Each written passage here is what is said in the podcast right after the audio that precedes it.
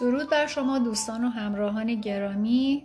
کتاب طلای درون فصل سوم رو با هم می‌خونیم. شخصیت beatrice در کمدی الهی دانته. در اینجا می‌خواهم یک قصه عاشقانه برایتان تعریف کنم. این قصه شبیه یک میلیون قصه عاشقانه پیش از آن و یک میلیون قصه عاشقانه است که پس از آن نقل شده است. اما این قصه بسیار خارق العاده است چون برای شاعر بزرگی رخ داده که آن را به زیباترین زبان و شکل ممکن ثبت کرده. دانته کنار پل پونته وکیو ایستاده بود. این پل از روی رودخانه آرنو ریور واقع در فلورانس میگذرد. درست پیش از سال 1300 میلادی بود. زمان بیداری عظیم در زمیر ناخداگاه جمعی جهان غرب. دانته بیاتریس را که روی پل ایستاده بود تماشا می‌کرد. دانته مردی جوان بود و بیاتریس دختری بسیار جوانتر از او. و آن دیدار کوتاه حاوی کل ابدیت و دیدار کمال برای دانته بود. دانته با دختر هیچ حرفی نزد. او دختر را خیلی کوچک دید. بعد بیاتریس در اثر ابتلا به بیماری تاون از دنیا رفت. و دانته غرق در اندوه از دست دادن رویایش شد. دختر حلقه واسط بین روح دانته و خود بهشت بود. 650 سال بعد طی جنگ جهانی دوم آمریکایی ها در تعقیب ارتش آلمان در چکمه ایتالیا بودند. آلمانی ها هر چیزی را که می توانست باعث کمک به پیشروی ارتش آمریکا شود منفجر می کردند از جمله های روی آرنو ریور. اما هیچ کس نمی‌خواست که پل پونتوچیو را منفجر کند زیرا زمانی بیاتریس روی آن ایستاده بود و دانته هم درباره او نوشته بود. بنابراین آلمانی ها با آمریکایی ها تماس گرفتند و صریحا درخواست کردند که آمریکایی ها قول بدهند که از آن پل استفاده نکنند و به آن کاری نداشته باشند. بنابراین نه پل منفجر شد و نه حتی یک سرباز آمریکایی یا تجهیزات نظامی از آن عبور داده شد. ما چنان آدم های دوراندیشی هستیم که برای هر چیزی به شواهد محکمی نیاز داریم و این محکمترین حقیقتی است که برای ارائه به شما سراغ دارم. در جنگی امروزی و بیرحمانه پل به این علت که زمانی به آتریس روی آن ایستاده بود نجات پیدا کرد. دانته ازدواج کرد و بعد از مدتی او و سینیورا آلیگیری صاحب سه فرزند هم شدند. بعد ناگهان دانته در میانه زندگی خود دچار افسردگی عمیقی شد. شعر حماسی او که کمدی الهی نام دارد این طور شروع می شود. او می‌گوید در یکی از بعد از ظهرهای زندگی خود در حال قدم زدن در گودال عمیقی میافتد تا به حال هیچ کس بحران میانسالی را به این خوبی توصیف نکرده و شما به زندگی خود ادامه می دهید و همه چیز رو به راه رو به راه است که ناگهان در گودالی عمیق میافتید. دانته خود را در دنیای زیرین مییابد و بالاخره دروازه چیزی که معلوم می شود دوزخ است علامتی است که روی آن نوشته شده ای تمام کسانی که وارد اینجا می شوید امیدهای خود را رها کنید. دانته پیش می رود و با ویرژیل شاعر یونان باستان روبرو می شود. او همان کسی است که از بهشت برای راهنمایی او در نه طبقه دوزخ که به صورت مارپیچ پایین می رود و هر طبقه شرایطی به مراتب بدتر از طبقه پیشین دارد فرستاده شده است. دانته در نوشته خود دوزخ را پر از آشنایان خود و حتی یکی دو نفر از کاردینال ها پر می کند که او را دچار مشکل کردند. ایده کنونی ما از دوزخ تا حدی از توصیف دانته می آید ویرژیل نمایانگر عقل و اندیشه است. راهنمایی بخش اول سفر درونی شما اندیشه شما و خصایص مذکر هوش تناسب و عقل سلیم است. پایین ترین سطح دوزخ بدترین سطح آن است. آنجا منجمد و یخ بسته است. رسیدن به سرمای زندگی احساس تنهایی و پوچی بدترین تجربه است که انسان می‌تواند به آن دچار شود. بسیار بدتر از آن وجوه آتشین دوزخ است.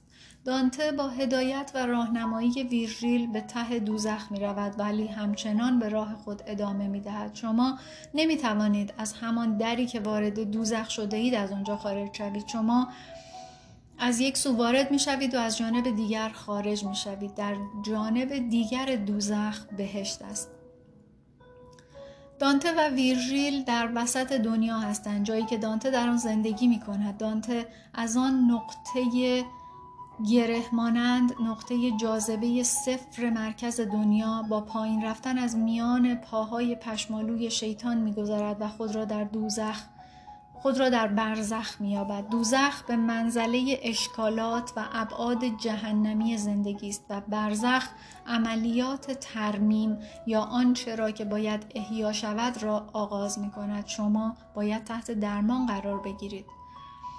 فعل درمان در زبان انگلیسی از واژه لاتین ترکتس و آن نیز از ترابرر به معنی کشیدن یا کشاندن می آید. درمانگران اولیه رشته ای از سنگ ها داشتند که در میان آنها سوراخی بود و سوراخ هر کدام از دیگری کوچکتر بود و شما را عملا از داخل این سنگ ها عبور می دادند.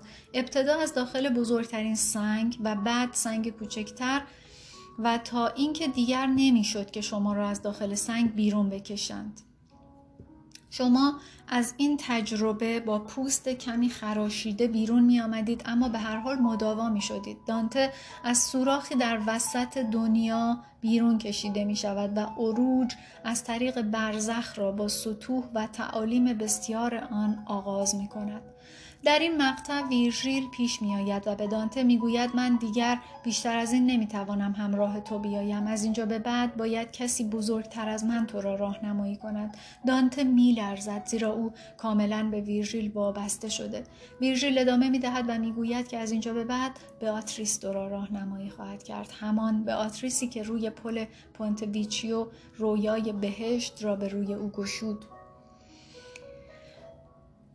وقتی کسی راهی این سفر مقدس می شود کنترل را رها می کند. این ممکن است ترسناک باشد. شما کاملا وابسته هستید و این برای انسان امروزی چشمانداز ترسناکی است. وقتی ویرژیل می رود در واقع می گوید که عقل دیگر نمی تواند تو را از اینجا جلوتر ببرد. از اینجا به بعد کار الهام و شهود است. اکنون بینش الهی آسمان حاکم می شود.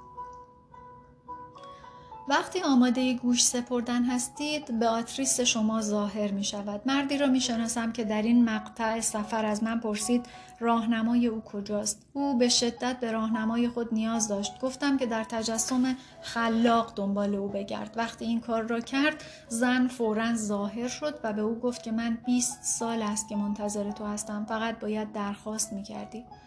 از لحظه ای که درخواست کنید و به راستی آماده شنیدن باشید بیاتریس شما آنجا حضور خواهد داشت بیاتریس سیمای جهان یک پارچه را به دانته نشان می دهد. او دانته را از بقیه برزخ عبور می دهد و به بهشت می رساند و بعد در آخرین لحظه جای خود را به راهنمای دیگری به نام سنت برنارد می دهد که گیج کننده است. اما بئاتریس psychopomp است واژه قرون وسطایی شگفتانگیزی برای راهنمای روحی که دانته را از سطوح عمیق برزخ به رویای بهشت هدایت می کند و این سفر تمامیت و شفاست. دانته موفقیت خود را در آغاز مدیون ویرژیل است اما در حقیقت مدیون باتریس است که او را هدایت می کند و به او الهام می بخشد و از نظر روحی او را بیدار می کند بیاتریس امروزه نیز قدرت کمی ندارد هر مردی یک آنیمای دوگانه دارد. مرد از آغاز و به طور مطلقا فطری با دو رؤیا از زن پا به جهان هستی می‌گذارد. اینکه او چطوری معما را حل کند چیزهای زیادی درباره تمامیت شخصیت و درستکاری او می‌گوید. اولی رویای الهی یا شخصیتی بیاتریسوار است که دنیایی را به روی او میگشاید که انتظار ندارد. بیاتریس در دوره رؤیایی در اوایل زندگی مرد ظاهر می شود و تنها کاری که مرد می تواند بکند این است که آنقدر او را از خود دور نگه دارد تا برای ملاقات با او به اندازه کافی قوی شود. رویای دیگر مربوط به زنی زمینی است که بسیار سرگرم کننده از نظر جنسی جذاب و برای مهرورزی کامل است. تمام خصایص بشری و جوانب تاریک اجدها جادوگر و را نیز دارد هر مردی بین انتظارات نور و تاریکی از زن تکه تکه شده و هر زنی نوسان مرد بین این رویاها را مشاهده کرده است. آنیموس زن هم به صورت دوگانه جلوه می کند. شوالیه سوار بر اسب سفید و مردی وحشی به عنوان راهنمای روحی زن که معمولا یک شخصیت مذکر است. او را به همان صورتی هدایت می کند که به آتریس دانته را هدایت می کند. بیاتریس این شخصیت آنیمایی الهی تجسم تمام چیزهای لطیف و زیباست. چنانچه مثل دانته شخصا بدشانس باشید هرچند که از نظر غیر شخصی خوششانس بوده کسی که بیاتریس را در زندگی شما بیدار می کند محو شده یا حتی می میرد و او و یا او را از شما جدا می کند بیاتریس فقط به صورت نامحسوس می تواند درون شما زندگی کند. اگر با باتریس ازدواج کنید ازدواج شما متلاشی خواهد شد زیرا این بیشتر نوعی پرستش است تا ازدواج یا اینکه بیاتریس را به شخصیت آنیمایی زمینی تبدیل کرده و بعد حیرت می کنید که چه بر سر الههی که با او ازدواج کردید آمد. احتمالا شما هم مثل دانته با زنی زمینی ازدواج می کنید که بچه هایی به دنیا بیاورد و در کار اداره خانه به شما کمک کند. شما یار هم هستید با هم حرف می‌زنید دعوا می‌کنید مهر میورزید و همراه هم از فراز و نشیب های زندگی می‌گذارید اما او به آتریس شما نیست. در سن 45 یا 50 سالگی وقتی فرزندان خود را بزرگ کردید و در کارتان به موفقیت رسیدید ناگهان در گودالی میافتید. هرچه حساستر و باهوشتر باشید این گودال عمیقتر است. شاید راهنمایی به شکل ویرژیل بیاید و فهرست تمام اشکالات زندگی را به دست شما بدهد. اینها نه سطح دوزخ هستند. راهنمای شما یعنی عقل شما. شما را از توهم بیرون می آورد ای تمام کسانی که وارد اینجا می شوید امیدهای خود را رها کنید و این کلامی است که در بالای در ورودی دوزخ نوشته شده و این آغاز کلاسیک مسیری است که یونگ آن را روند رشد فردیت یا معنوی شدن انسان مینامید. اگر من بتوانم آن تابلو را از نو بنویسم می‌گویم تمام انتظارات و پندارهای کنونی خود را رها کنید. وظیفه عقل شما این است که دوزخ را به شما بشناساند و تمام چیزهایی را که موثرتر واقع نمی شود را به شما بگوید. اگر به اندازه کافی درست کار باشید و پیش بروید بیاتریس به شکل بینش درخشانی از امید و زنانگی از راه می رسد تا شما را در ادامه مسیر همراهی کند و شما را با ملایمت به بهشت رهنمون شود. این یکی از عمیقترین تجربه های زندگی شما خواهد بود. زنان و مردان امروزی فراموش کردند که چطور این سفر را در پیش بگیرند.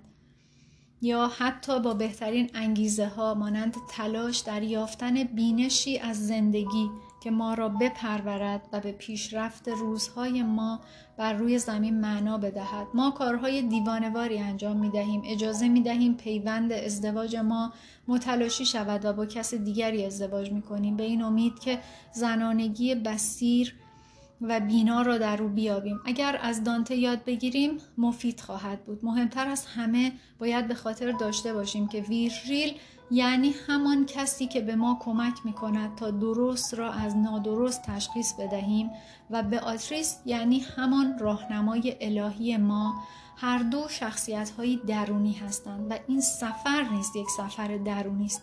البته بود بیرونی هم دارد. اگر هنرمند شاعر درمانگر معلف یا عارف باشید نتایج بیرونی محسوسی از این سفر کسب خواهید کرد. اما این سفر اساسا سفری درونی است و این مهمترین نکته است که باید آموخت.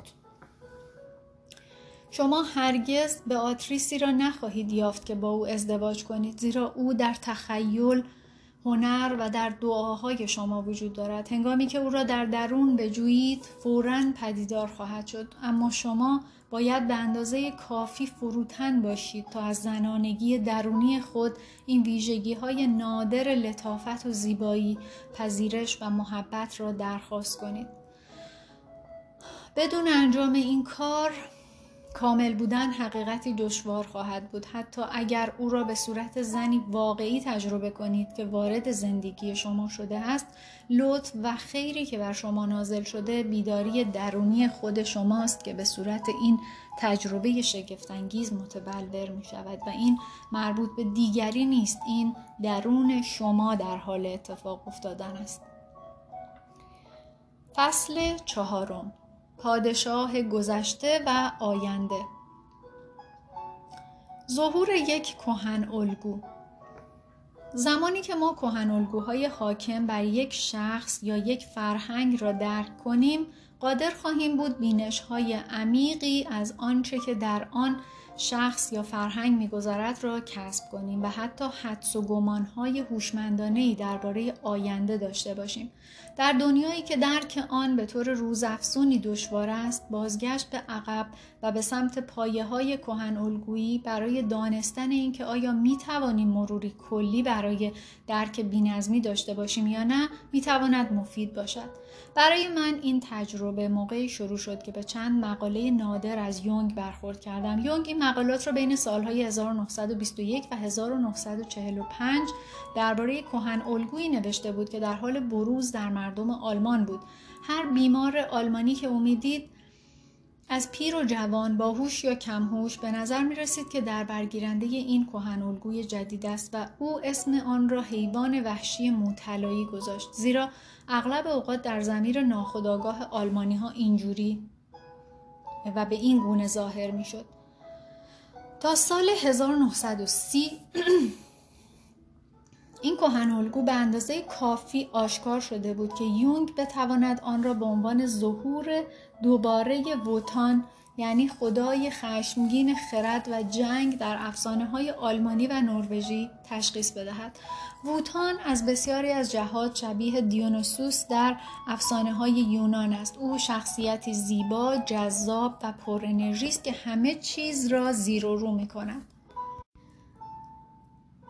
در اوایل دهه سی میلادی نهزتی که ووتان کهنالگوی آن بود اسمی پیدا کرد نازیسم و کم کم بر آلمان سیطره گرفت.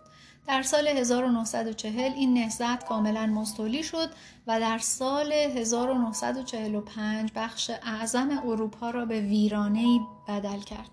این تاریخچه کوتاه ظهور یک کهنالگو در یک فرهنگ در چهارچوب خاطره خاطره زنده ماست اما این نمونه خوبی نیست زیرا دچار سخت جنین شد. ولی نمی ولی می توانست به جهت دیگری برود. در سرتاسر سر اروپا افسانه هایی وجود داشت که می‌گفتند یک رایش سوم در آلمان به پا خواهد خواست و مایه رستگاری اروپا خواهد شد. یونگ افسانه های قدیم را به این جنبش پیوند داد و بیش از یک دهه تمام به دقت مشاهده کرد تا ببیند که آیا مشیت تازه‌ای و نوع تازه‌ای از زندگی یا رستگاری اروپا در حال ظهور است یا نه. اما معلوم شد که بچه مرده به دنیا آمده است. تاریخ اغلب اوقات پیش از اینکه راه درست ظرفیت یا تکامل تازه‌ای در آگاهی بشر را در پیش بگیرد به لکنت میافتد. ما نباید امید خود را از دست بدهیم. رستگاری در سرتاسر سر جهان استوره ها در سرتاسر سر جهان استوره ها و پیشگویی هایی وجود دارد که از پادشاه گذشته و آینده سخن می‌گویند. از کسی که یک عصر طلایی را به ارمغان آورده و وعده می دهد که در آینده بازگردد و آن را احیا کند. آرتور پادشاه بزرگ و شریفی که انگلستان را متحد ساخت و به صورت کنونی درآورد یکی از آنهاست.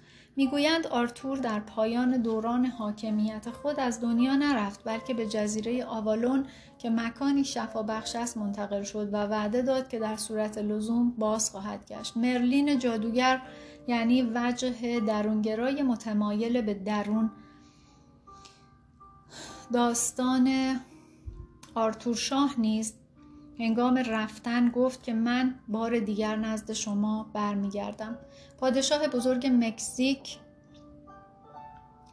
او هم پیش از مرگ خود قول داد که در صورت لزوم باز خواهد گشت. بنابر افسانه های هندوستان هر هزار سال و همچنین در مواقعی که مشکلات خاصی وجود داشته باشد آواتاری به سرزمین به سرزمین ها فرستاده می شود بودا یک آواتار است. در هند امروز شایعاتی هست مبنی بر اینکه آواتار جدیدی به دنیا آمده و هنگامی که به سن بلوغ برسد ناجی جدید بشر خواهد شد. اگر این مفهوم را به صورت ظاهری در نظر بگیریم ممکن است معیوس شویم. آنها میآیند و می‌روند اما به مفهوم درونی این امکان حقیقت دارد. یک نقطه طلاقی بین دنیای محدود به زمان ما و ابدیت هست که همانا رستگاری است. من مجذوب این وعده بازگشت هستم. مجذوب پادشاه گذشته و آینده. این وعده باشکوهی است که به ما امید میبخشد. تعادل بین زمین و آسمان.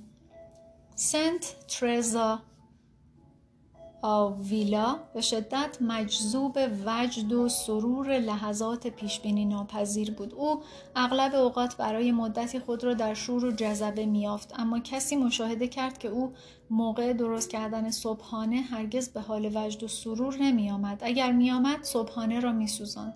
ابدیت می تواند با زندگی روزمره ما عجین شود و این امکان برای ما هست که صبحانه و سرور را با هم داشته باشیم. ما نیاز به شاعرانی داریم که ما را از تناقضات وحشتناکی که گرفتار آن می‌شویم نجات بدهند. کلام عینی کلام چیزی عینی و عقلانی است و نمی‌تواند به راحتی اعماق رمز و راز را در بر بگیرد. به همین علت به نمادها و زبان نمادی نیاز داریم. طی آین اشاع ربانی که نماد عظیم تقاطع زمان و ابدیت است در مذهب مسیحیت از قید زمان و مکان آزاد می شوند اما پس از آین اشاع ربانی باید به خانه برگردند و صبحانهشان را آماده کنند. ما می توانیم درون خود ظرفیت حفظ حضور الوهیت و نیز تقدس زندگی روزمره را ایجاد کنیم و این دو در واقع یکی هستند. پایان کتاب طلای درون. بدرود.